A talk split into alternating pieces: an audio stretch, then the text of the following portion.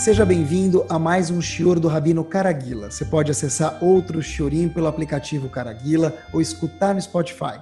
Assista ainda ao Shiorim em vídeo pelo site caraguila.com.br. A gente espera que você saia desse Shior mais elevado e mais consciente do que entrou.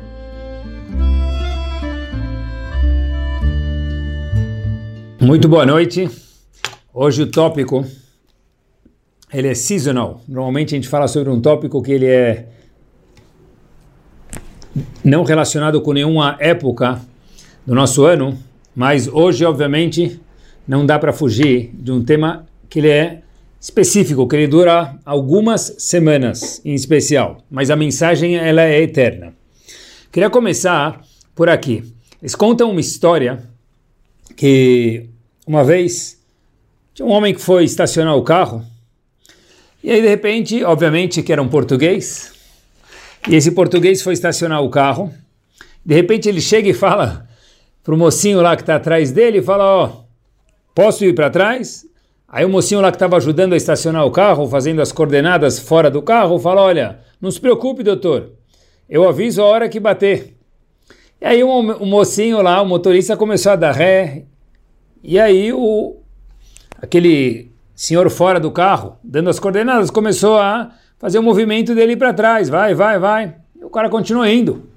De repente ele escuta, bateu, o motorista saiu todo chateado. Falou, doutor, você não falou para mim que você ia me avisar a hora que bater? Aí diz o mocinho, claro, claro, um minutinho. São 10 e 22, 10 horas e 22 minutos da manhã. Ou seja, na vida tudo é uma questão do approach certo, de entender a questão e responder a pergunta de uma forma certa. Obviamente que no caso do português, nós que não somos portugueses, não precisa se explicar que ele quis dizer avisa a hora que vai bater, quer dizer um pouco antes, não que são 10 horas e 22 minutos da manhã.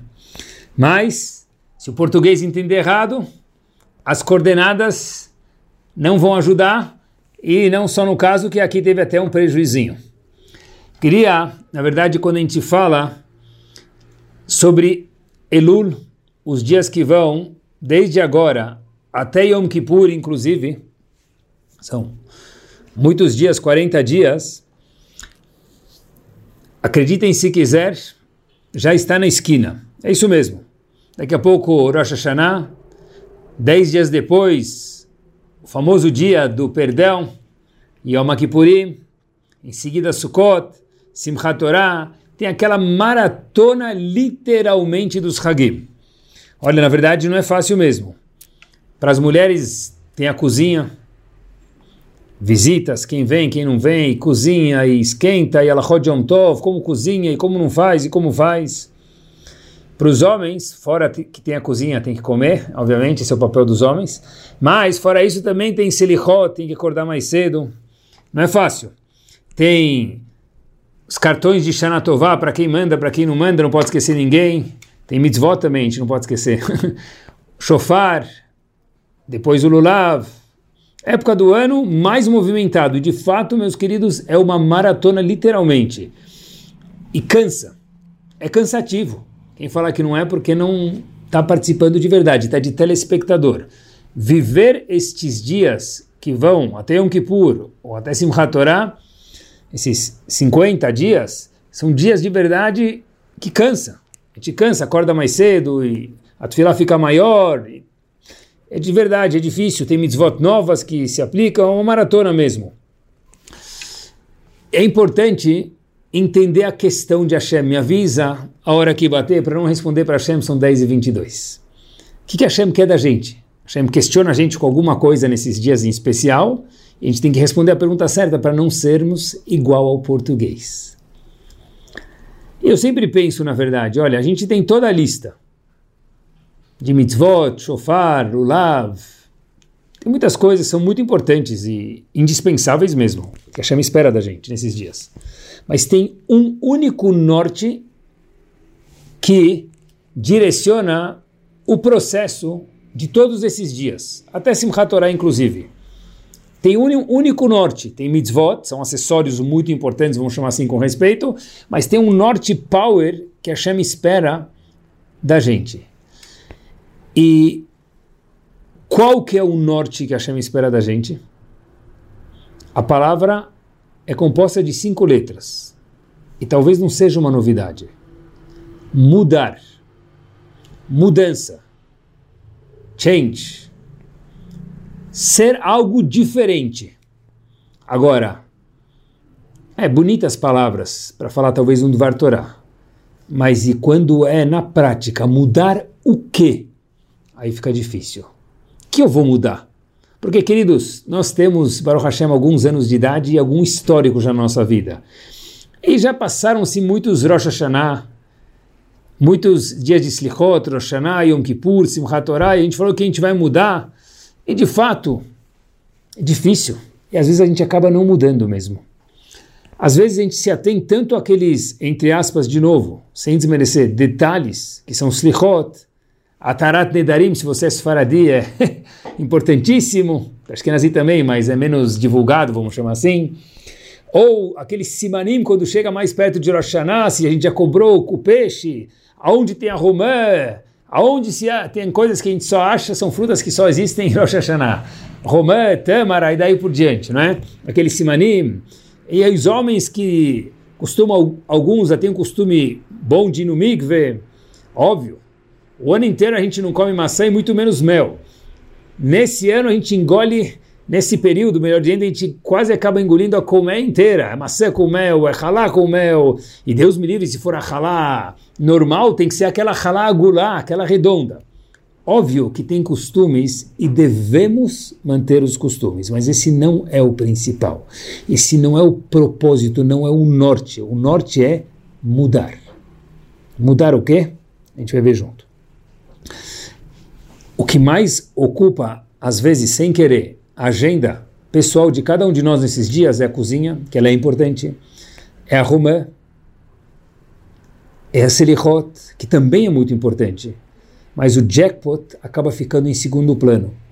E muitas vezes acontece que chega quase que no fim, lá em Yom Kippur, nos últimos 100 metros da maratona, e a gente já está pensando naquele caque com limonada, ou cada um que gosta de comer depois de Yom Kippur. E aí a gente olha e fala, uau, acabou no dia seguinte a sinagoga já volta normal, esvazia. Tem gente que já pensa nas férias, já vai viajar para Sukkot, feriado. E aí de novo, uau, e o que, que a gente levou de tudo isso, meus queridos? E o eu é o mesmo às vezes, óbvio que sem querer a gente tem o tempo agora, esses minutos, para pensar um pouquinho sobre isso, que esse é o principal, esse é o jackpot do mês de Elul. Até Yom Kippur, inclusive, até Simchat Torah também. São 50 dias plus. Queria aprender junto com vocês hoje algo powerzíssimo referente a esse tópico, que eu acho que a gente nunca pensou sobre isso. É o seguinte, o primeiro dos nossos avós, aquele que foi o fundador daquela locomotiva chamada Bnei Israel, que somos todos nós, motorista de tudo isso, com devido respeito, foi o grande, gigante Avraham Avinu. Avraham Avinu, na verdade, ele fez essa construção monumental chamada Povo Yehudi. E de repente, no fim da vida de Avraham Avinu, Hashem faz um espeto para ele. Fala algumas palavras sobre Avraham Avinu. Todos nós, que a gente sempre participe de alegrias, mas todos nós já fomos para, sei lá, faleceu fulano, longe de cada um de nós que não faleça, e aí, isso fez parte da vida, e talvez o Rav, alguém sábio, fala algumas palavras sobre ele, e a gente fica às vezes até emocionado ou o que for. E é bom, esse é o propósito que a gente se mexa um pouquinho. Mas é difícil encontrar que Hashem fez o espeto sobre alguém falou umas palavrinhas depois do falecimento de alguém. No caso de Avram Avinu, a gente sabe que Hashem falou umas palavras sobre ele, sobre algum dos avós. De repente, sobre Avram Avinu tem um passuco muito interessante na, na Parashá, que conta o seguinte, na Torá Kedoshá, Ve Avraham Baba Yamim.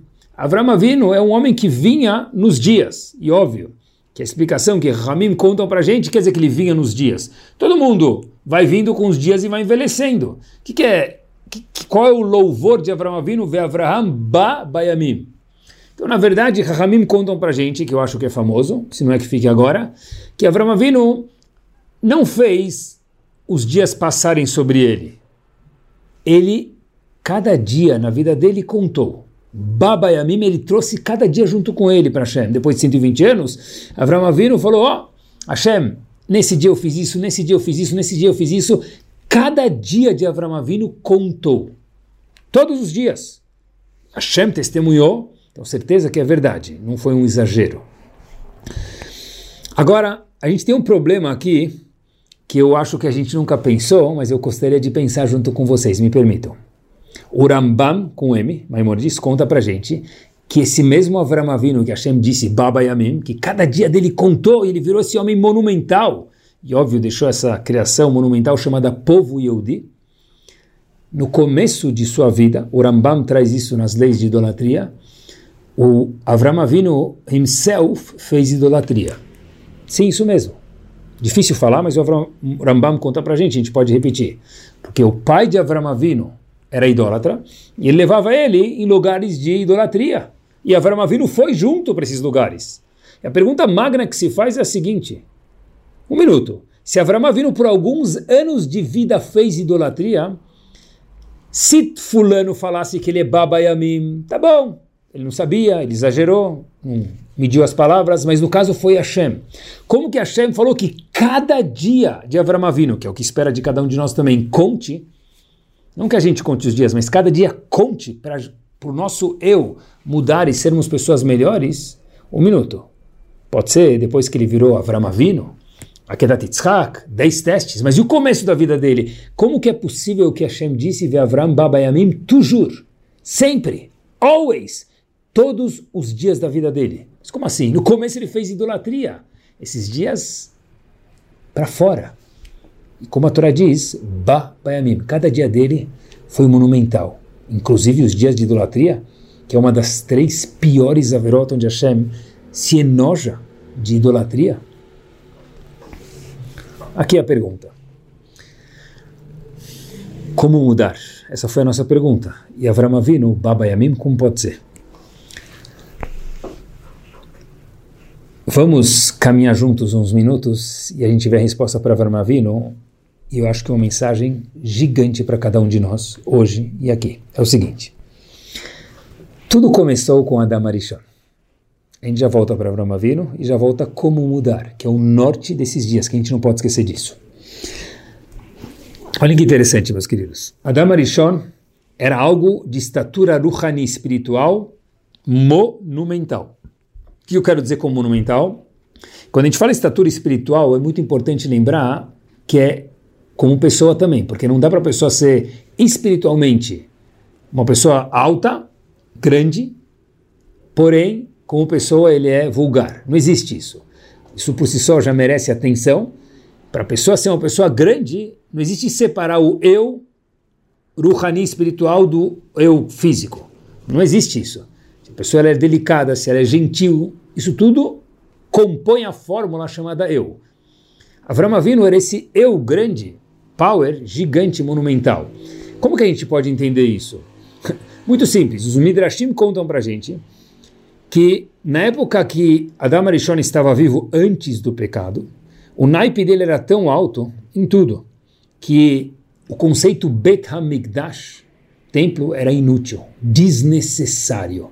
Porque Avram, porque Moshe Rabbe, sorry, porque Adam Arishon, ele próprio era um Bet HaMikdash. Pessoal, tudo que a gente ouviu falar do Betamigdash, o Betamigdash era desnecessário em Adam Arishon antes do pecado, porque ele era o Betamigdash. Tenta imaginar quem era esse homem.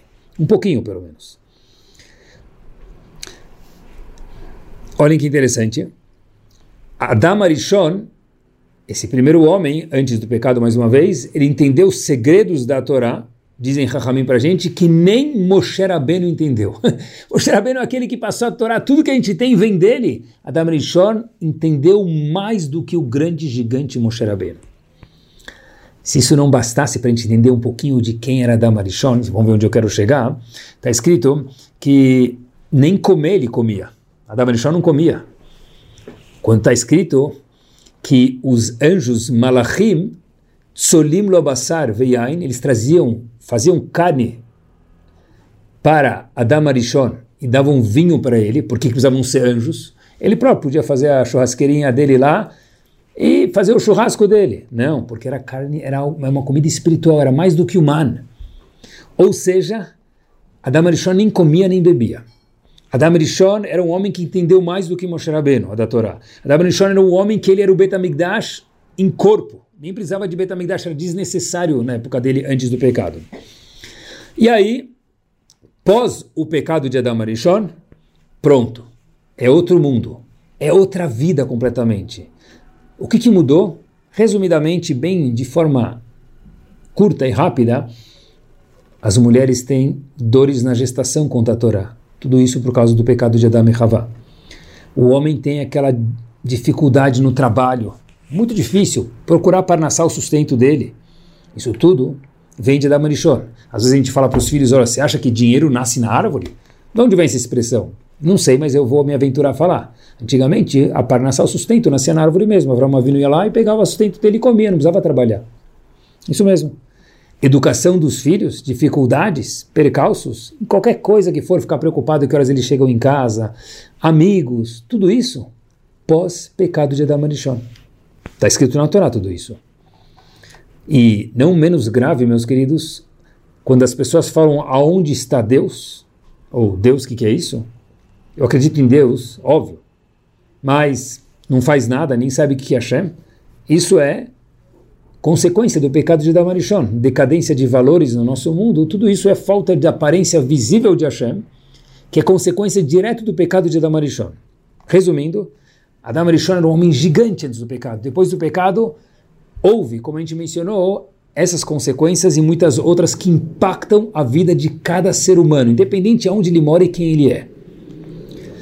Agora, Adam Arishon era tão grande antes do pecado, meus queridos, entendam uma coisa.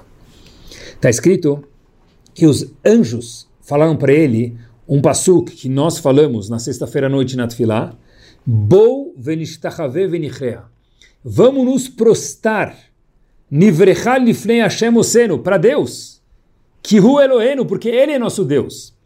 Quando os anjos falaram isso, eles queriam se prostrar para Damarishon. Por quê? porque pensaram que Adam Arishon era Deus.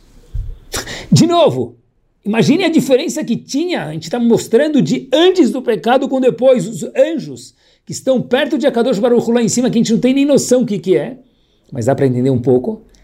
Eles falaram, vamos nos prostar, esse passo que a gente fala sexta-feira no Tinat Filah, para Hashem. E acharam que quem era Hashem? Adam Arishon. Tudo mudou depois do pecado.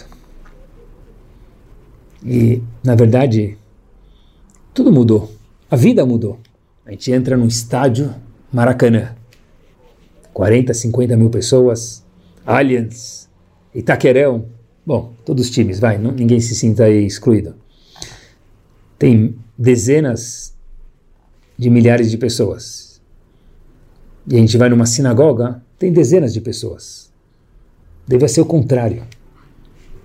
Esses estádios não foram criados para jogos de futebol. Certeza. Quando a Geulah chegar em breve, certeza. Vai ter shiur de Dafiomi lá dentro.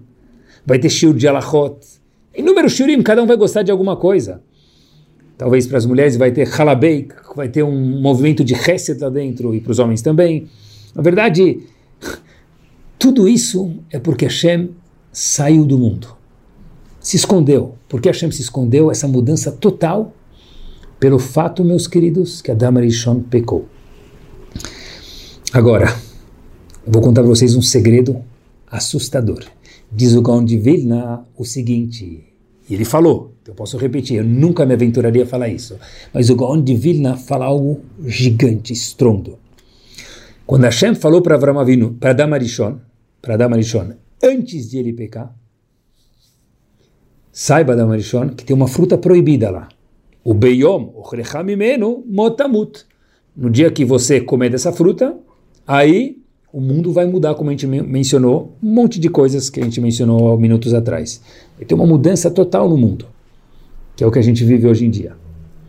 Diz o Gaon de Vilna, no momento que Hashem falou que no dia que você comer a fruta, isso vai acontecer, pelo fato que Hashem falou isso, era obrigatório que Adam Rishon comesse. Porque Hashem falou, no dia que você comer dessa fruta, terá morte, o homem virará finito, antes ele era infinito, e toda essa decadência e mudança no corpo da mulher que a gente falou, e no, na educação dos filhos, e no sustento, todos os exemplos que a gente mencionou anteriormente. Mas já que Hashem falou no dia que você comer isso, ele não falou se você comer. Diz o Gão de Vilna, Avram Avino teve que comer. Sim, eu sei que é novidade. Óbvio que teve algum erro no livre-arbítrio dele na hora, mas acompanhe comigo. Todo mundo mudou e isso já estava um pouco programado, conforme o Gão de Vilna nos trouxe até agora. Ou seja, esse mundo que a gente vive hoje não é o mundo que a Hashem esperava, mas está escrito, no mundo desculpe o transtorno, estamos em manutenção. Tudo isso não é eterno, vai voltar a ser como era Adam Arishon antes do pecado. Agora olha que interessante, ficou uma dúvida para a gente. Por que então? Tá certo, um pouco do erro aconteceu na hora que ele foi comer da fruta, mas diz o Gaon de Vilna, já estava programado. Porque Hashem falou, no dia que você comer, só voltava a chegar o dia, porque precisava já comer. Se Hashem falou, tem que acontecer, diz o Gaon. Qual foi o erro? Por que tão grave? O que aconteceu, meus queridos? Diz o Gaon de Vilna pra gente. Isso que é chuva, isso que é Elul, isso que é mudar, esse é o norte. O fato dele não ter falado cinco letrinhas, eu, e essas cinco letras, E, R, R, E, I errei. O fato que Adam Arishon não falou I'm sorry, eu errei, direto. Quando Hashem falou para ele, Adam Arishon, você comeu das, da fruta? Ele falou, sim, comi. Ok. Hashem falou, quer dizer, para si mesmo, como se fosse, tá bom? Eu sabia que você ia comer, conforme a explicação do Gon Divina, porque eu falei, no dia que você comer, Adam Arishon já tem que comer da fruta de alguma forma. Teve um erro muito pequeno lá. Qual foi o erro grave? Assim explica o Gaon de Vilna. O fato que ele caiu e ficou no chão e não levantou. Adam Arishon demorou mais de uma centena de anos para fazer tshuva e falar, eu errei, de imediato. Só quando Adam Arishon, dizem Ramim para a gente, viu que Cain, anos e anos e anos depois, fez tshuva por ter matado o irmão, Adam Arishon falou, uh, dava para fazer tshuva, eu não sabia. Óbvio que, de novo, Adam Arishon nunca viu ninguém errar e não sabia como se fazia tshuva. Mas a cobrança de Hashem para, para com ele, qual que era? Não era tanto erro, diz o Gão de Vilna era o quê? Caiu e ficou no chão. Caiu, Habibi. Levanta. Umo. Stand up. Mais grave do que o erro, diz o de Vilna, é ficar caído no chão. E por isso, a gente passa por ter que trabalhar, dificuldades para dar luz, trabalho, criar os filhos, o homem virou finito. Tudo isso Hashem desapareceu como se fosse do mundo, guerras, inquisição, holocausto, tudo. Por quê? Não pelo pecado de Damarishon. O pecado grave foi, assim explica o Gondivina, que ele não levantou depois de ter caído. Não disse eu estou errado, eu errei. E no português, claro, errar é humano. Isso a gente sabe. Mas às vezes a gente esquece, a gente acha que nós somos divinos. Esse é o erro. Ou seja, levantar. E o que, que é levantar, pessoal? Não ficar caído no chão. É mudar. É o seguinte, olha que interessante. Por que mudar? Cada um é diferente e a Torá sabe disso. Até Yom Kippur, a sintonia é por irá, um pouco por temor. Sim, a gente vê em muitos livros. De Yom Kippur até Simchat Torah, a mudança é por amor a Hashem. Precisa dos dois, mas tem que mudar em algum momento. A ideia é ir para frente e não ficar parado no mesmo lugar. É cair? Ok, cair. Pode ser no Shabat, pode ser Lachot Nidah, pode ser Kashrut, pode ser porque eu olhei, porque eu falei, ou o frame of mind da minha cabeça, que, que valores eu tenho na minha cabeça. Tudo isso precisa mudar. Escolher uma coisa. E falei, eu preciso mudar. O que quer dizer eu preciso mudar? Eu preciso mudar quer dizer eu não sou assim. Eu caí, eu posso levantar. Prestem comigo. É verdade, é não viver o passado. Talvez por isso, meus queridos, se a gente olhar para qualquer carro e lembre, quando a gente vai no carro, a gente vê um carro, a gente vai lembrar do senhor também. O que, que é maior? O para-brisa frontal do carro, o vidro da frente, ou o retrovisor? Óbvio que o retrovisor é menor do que o vidro da frente do carro. Por quê? Porque para olhar para frente precisa de um vidro grande. Para olhar para trás a gente precisa de um retrovisor para olhar, aprender, mas o objetivo de Hashem é vai para frente, não estagna lá atrás. Sim, você errou, todo mundo erra. O problema de Adam Rishon não foi tanto o erro de Zgon de Vilna, foi não ter levantado e por isso toda essa consequência do mundo. É o seguinte: o homem, ser humano, veio para o mundo para curtir o mundo. É para isso que a gente veio aqui. Assim explica o Meshilat Echarim. Para curtir o mundo. Óbvio que tem regras de como curtir, senão a gente acaba se estabanando. Mas o objetivo de Hashem é que a gente curta o mundo de verdade, de forma saudável. Da melhor forma sabendo que o que? A melhor forma de curtir é crescer na vida, é mudar, é mudar nosso eu. Não quantas romãs eu comi no ceder. Acho que a Shem não vai perguntar isso para ninguém. Ou se a romã tem 613 caroços, desculpa, mas não é por isso que a gente come uma romã. A romã não tem 613 caroços, desculpa. não é esse o propósito. O propósito é mudar. Contam que tinha um fazendeiro e ele colocou o filho dele também porque filho de fazendeiro, fazendeirinho, é? Colocou o filho dele para trabalhar com gado. Todo dia o filho dele ia lá no campo, tirava leite da vaca, trazia para o pai vender, e assim eles cuidavam do sustento da família. Só que o filho gostava de cantar, então quando ele tirava o leite da vaca lá, ordenhava as vacas, ele cantava. Passou um cidadão da cidade grande, viu aquele menino cantando, uma voz maravilhosa. Então ele olha e fala: Olha, deixa eu procurar o pai dele. Foi falar com o pai do menino que também era fazendeiro. Fala: Olha, eu quero transformar o seu filho num cantor. A voz dele é maravilhosa. O pai fala: Muito obrigado. E o, esse empresário fala: Então vamos? Fala: Não. Sabe, eu sou fazendeiro, meu avô é fazendeiro e meu filho vai ser fazendeiro também.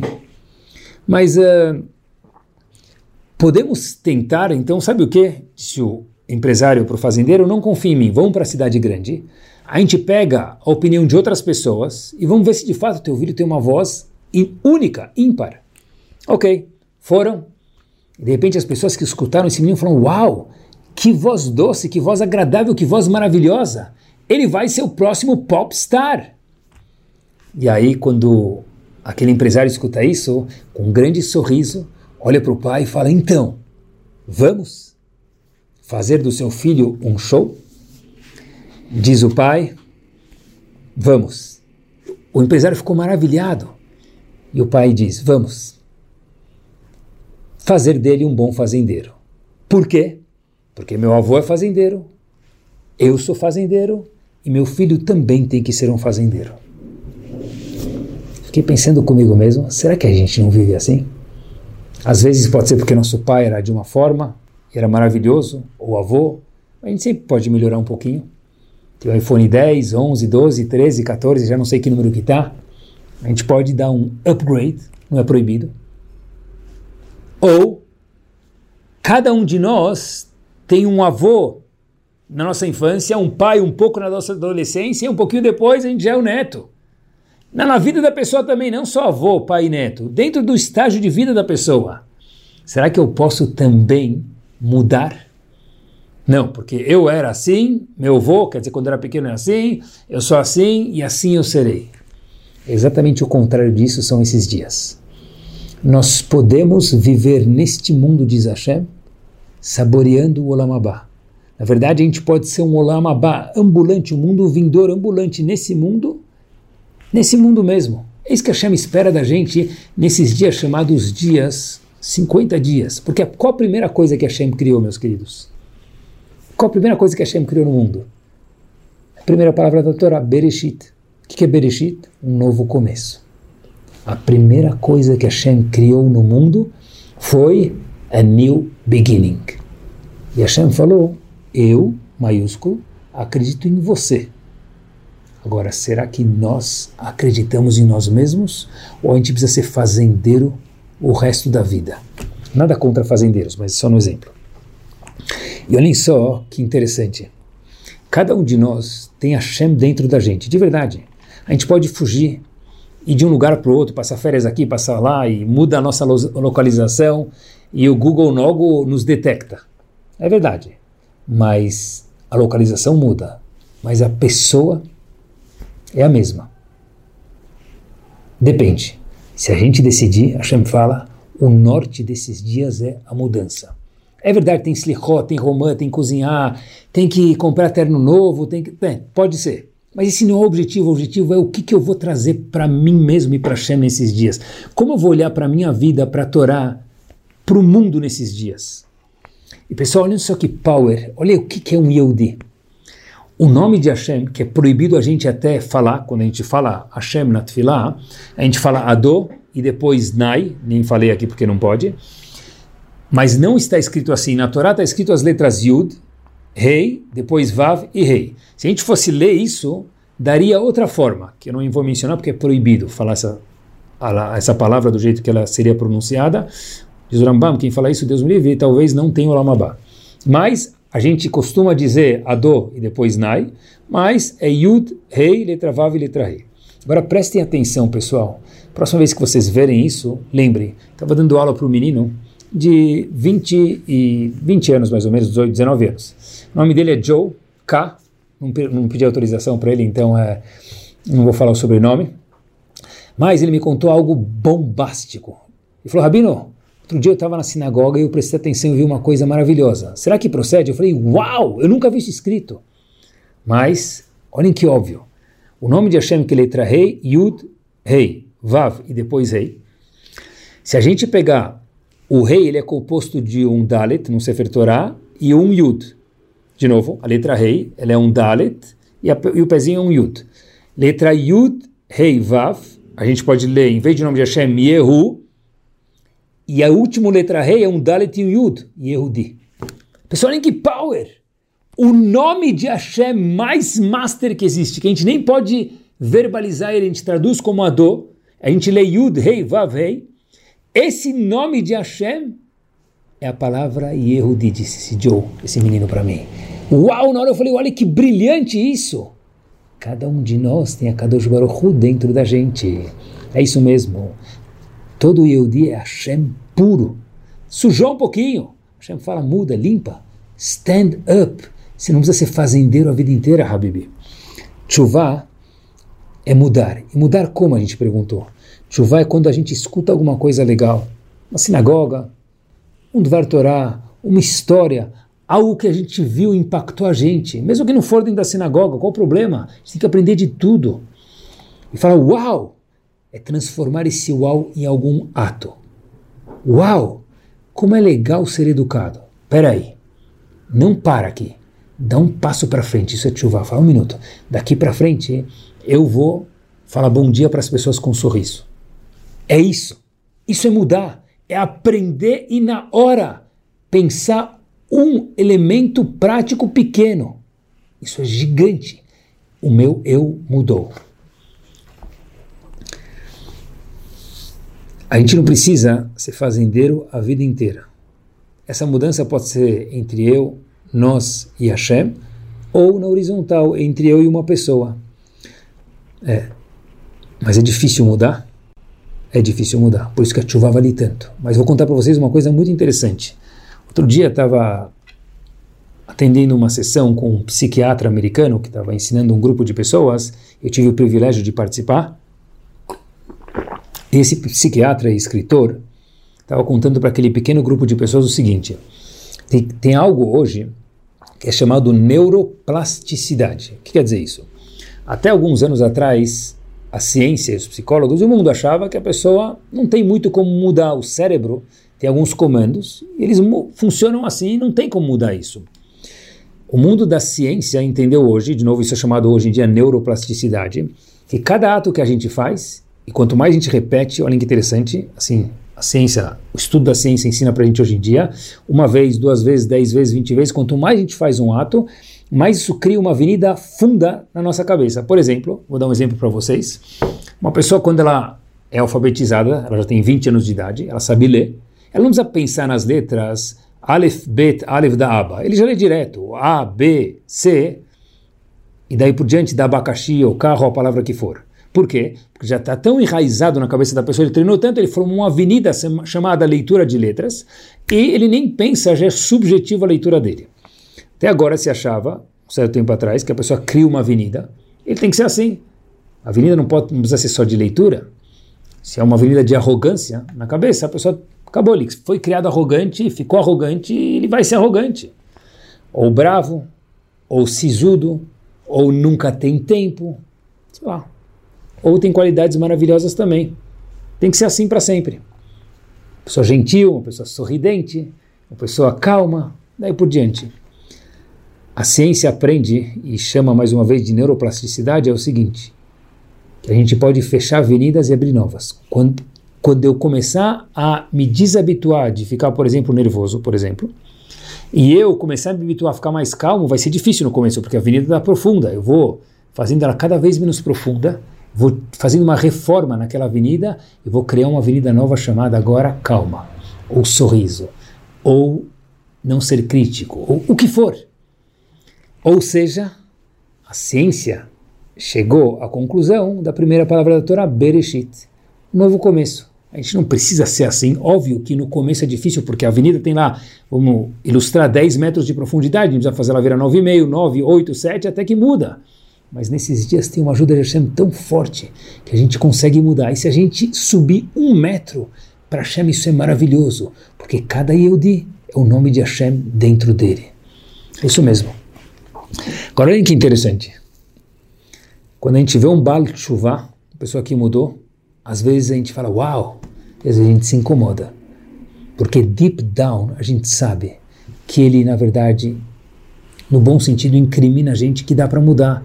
Ele é a maior prova da neuroplasticidade física, espiritual, não só de matemática, física e química, mas de comportamento também. É isso mesmo. Agora a gente começa a entender um pouquinho a pergunta que a gente fez no começo, a outra pergunta de Avram Avinu. Avram Avinu veio grande, a Kadosh Baruch Hu, né, grande, Deus livre, nem, nem grande a gente pode falar, Kadosh Baruch Hu veio e disse, Avram Avinu é Baba Yamim, ele trouxe cada dia consigo, ele não passou pelos dias, ele carregou cada dia consigo e cada dia fez a diferença. A gente perguntou, mas ele fez idolatria?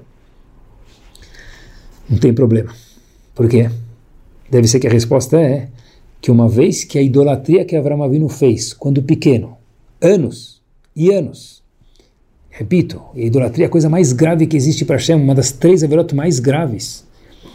Mesmo idolatria, já que ela foi um trampolim para o futuro, e Avram Avinu que viu que aquilo era tão vazio e foi via isso, ele encontrou Hashem, inclusive a prática de idolatria é chamado Baba Yamim. Essa é a resposta, meus queridos. Porque o problema nem tanto, como disse o Gão Divino lá atrás, era ter caído. Avram Avinu foi com os pais que ele podia ter feito. Abraão Avinu pegou quando viu isso e falou, opa, peraí, eu sou filho de fazendeiro, no caso de Avodazará, de idolatria, eu não preciso ser idólatra também. Abraão Avinu, não é que ele descobriu Hashem, ele mudou, ele criou, mostrou que o homem pode mudar. Neuroplasticidade há milhares de anos atrás. Isso mesmo.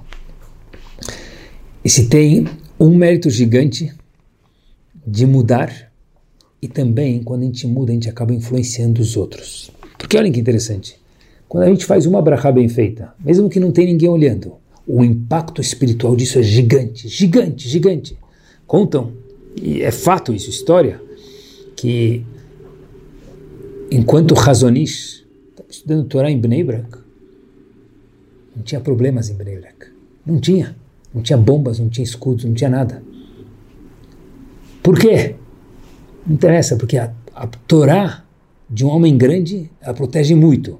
A Torá de pessoas menores, ela também é grande, porque a Torá em itself é gigante. Uma brachá feita, mesmo sem ver, ela é gigante sem ninguém ver a gente. Mas às vezes as pessoas veem a gente. E quando a gente faz uma amidade devagar na sinagoga, de repente o indivíduo do lado está fazendo amidade, ele olha para o lado e ele vê alguém fazendo amidade direito, ou rezando direito, e ele acaba sem querer, já aconteceu comigo isso, fala, uau, eu também quero fazer bem. Quando a gente vê alguém viajando ou conversando na reza, ou o que for, às vezes acontece, mas a gente tem que se cuidar. A gente acaba às vezes sem querer escorregando. O mérito, uma pessoa rezou bem na sinagoga, outro abriu o olho e viu ele, outro abriu, talvez 10 pessoas rezaram bem aquele dia por causa dele, ele nem percebeu isso. Mas ele impactou ele e a 10 pessoas mais. Qualquer mitzvah que a gente faz, a gente impacta outras pessoas. Se a gente vai numa sinagoga e ninguém conversa, ninguém tira o celular na hora da Hazara, eu não vou ter coragem de fazer isso por vergonha, o que for, mas eu mudei, eu aprendi. A nossa mudança impacta os outros, meus queridos. É isso mesmo. Mudar é o meu eu. Mudar é ajudar os outros a mudarem. Porque quantos Eudim têm o privilégio de ter contato com Torá? Talvez, talvez, talvez 10%. E 90% não tem. 90% de 14 milhões é muito. São talvez 12 milhões e 600. É muito. Eles não têm contato de Torá. Pega um shiur, repassa para eles. Quem de nós não tem um amigo, algum conhecido, que não sabe nada? Passa um shiur para eles, fala, escuta aí, vê se você vai gostar. Às vezes, essa pessoa vai gostar. E eu nem vou saber disso. eu não. Mas Hashem para sempre. Você mudou uma pessoa, às vezes mudou uma família, você mudou o mundo para sempre. É isso mesmo. Quando eu escuto alguma coisa boa, agora, na hora faz. Isso é mudar. Escutei quanto é importante estudar a Torá. Pensa agora em marcar um Havruta. Uma vez por semana, mas não vou ver. Fala, olha, esse é meu teste, até tal dia eu tenho que ter um Havruta, se vira, vai no shiur. Não perde, isso é chuvá. É muito mais do que maçã com mel, porque a Hashem nunca vai perguntar para a gente quantas maçãs com mel a gente comeu no Hashanah. Porque maçã com mel qualquer um pode comer. Não que nossos minagim não sejam importantes, mas é o nosso eu, é uma mudança, é não ser fazendeiro para sempre. Muda nosso dia. Pessoal, estudar a Torá muda o nosso dia, muda a nossa vida. O momento mais gostoso de quem tem o mérito de estudar a Torá é aqueles 10 minutos, uma hora, duas horas, cinco horas, é o que for para cada pessoa. Mas aquele é o melhor momento do dia. É onde eu estou em touch comigo mesmo, estou em touch com a Hashem, onde eu paro de ser um computador, um celular, uma mensagem, um WhatsApp, um Insta. Eu viro eu mesmo. É algo maravilhoso, é um privilégio. E quando a gente fica longe da Ruhaniut, a gente sente falta. Quando eu sou uma mulher e eu escuto algo de Tzniut, pensa, eu vou mudar alguma coisa, um dia por semana, é muito, mas eu não vou abrir mão. Durante esse período, nem que seja Rosh Hashanah, isso é chuvá, porque o meu eu não é o mesmo eu que era antes. Ou eu acendi as velas no minuto da Dakat Nerot, Erev Shabbat, a véspera de Shabbat. Eu vou acender um minuto antes. É muito. É muito. Estava em Israel faz pouco tempo, e era um Shabbat, e tinha placas lá nos prédios no bairro que eu estava, em Bait Vagar, esse Shabat a gente vai receber Shabat antes. Eu me aproximei, e quanto antes estava escrito que as mulheres iam acender as velas? Cinco minutos mais cedo. Porque é mudar. E toda mudança para Hashem ela é muito valorizada. Isso é Chodesh Elul. É muito mais do que só Slichot, pessoal, sem desmerecer. Porque Slichot a gente fala, e Chodesh Elul é para nós sermos e não somente fazermos. Eu vou contar para vocês uma história onde qualquer ato tem um impacto gigante. E às vezes a gente vê, sempre Hashem vê, mas às vezes a gente não percebe. História verdadeira, e com isso a gente termina, é o seguinte. Akiva, só os nomes foram mudados, mas a história é 100% verdadeira. E o lugar também. Akiva estudava em Ponovitch, famoso Shifá de Ponovitch, centenas de alunos, e quem já foi para lá, tem gente, tem shurim, pessoas sentam nas escadas, nos corredores para escutar o shurim, não tem espaço, graças a Deus.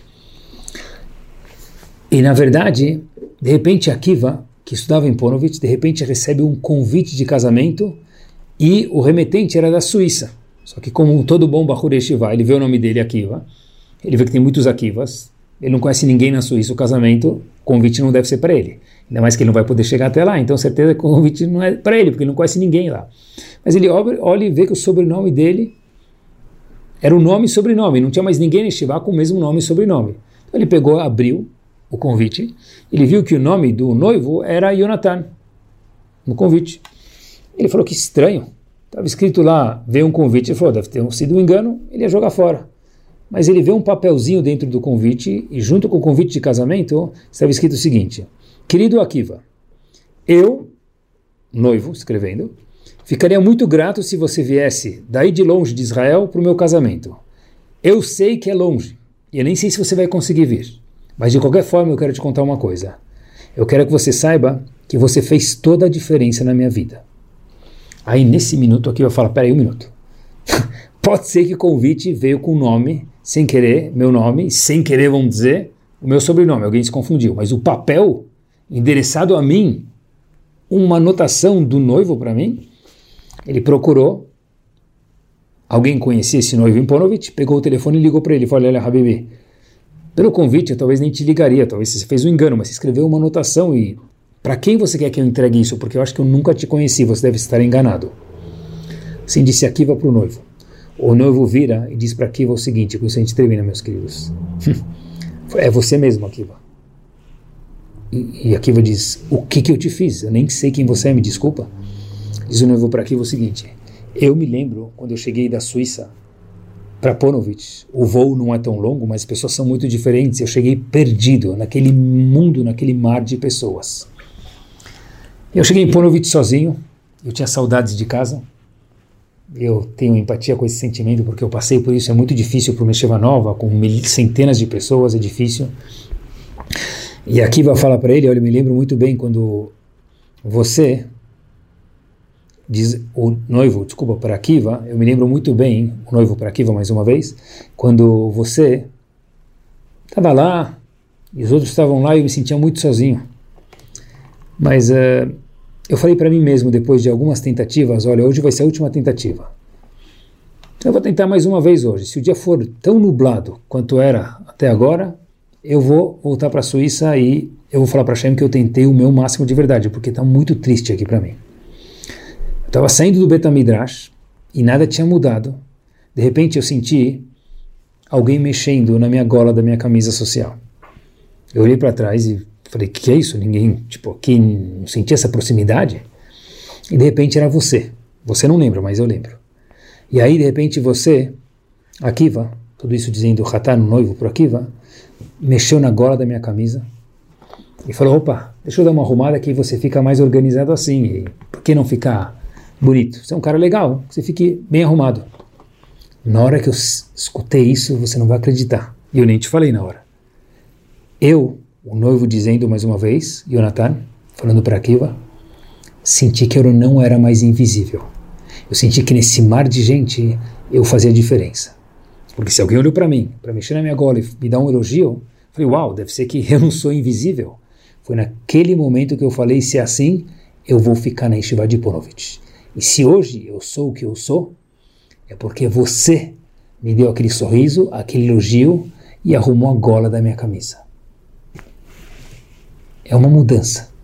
A gente nunca sabe o ato que vai repercutir. Mas mesmo que a gente não souber, todo ato tem uma repercussão power. Chuva não é estar, é ser, é mudar, que a gente possa escutar coisas maravilhosas, tomar alguma coisa na prática e que o nosso eu seja diferente, um eu com upgrade, que é a coisa mais gostosa que tem no mundo. Porque Hashem falou para a gente, Bereshit, a primeira coisa que eu criei foi um novo começo. E Hashem disse, eu confio que você pode mudar. O nosso trabalho agora é confiar cada um em si próprio e provar para nós mesmos, eu consigo. Semana espetacular, Elul, Rosh Hashanah, Yom Kippur, Simchat Torah, tudo junto, muita alegria, crescimento e vida de upgrade. Tudo de bom.